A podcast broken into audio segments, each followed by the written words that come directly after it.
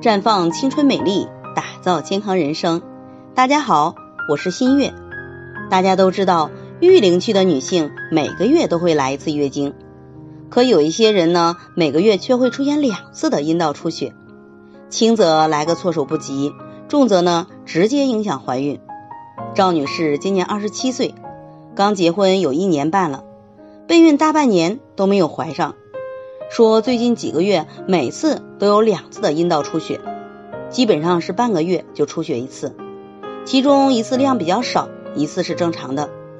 出血量少的那一次大概有三天左右，用护垫就可以了。因为影响到了同房，老公都有些意见了，而婆婆呢一直抱怨什么时候才能抱上孙子呢？这让她压力很大，工作也受到了影响。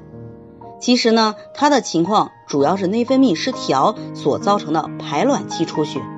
一般阴道出血主要有几种原因，一种是正常的月经，一种是宫颈糜烂、宫颈囊肿、宫颈息肉等严重妇科炎症感染时会产生接触性出血，还有一种是排卵期出血。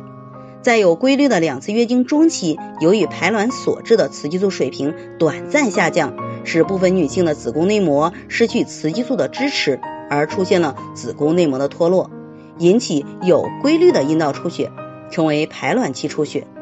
每次持续的时间长短、出血多少与雌激素水平下降持续时间是有关系的，而轻微的一般只是极少量的出血。如果出血量大、时间长，因为不能同房，大大降低了怀孕的几率。所以，如果持续时间长，那么就必须进行调理。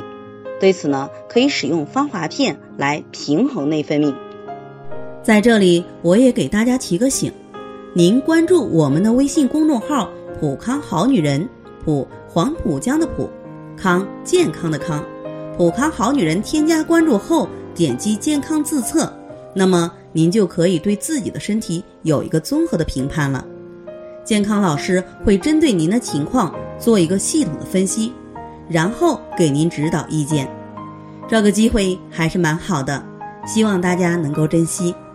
今天的分享就到这里，我们明天再见。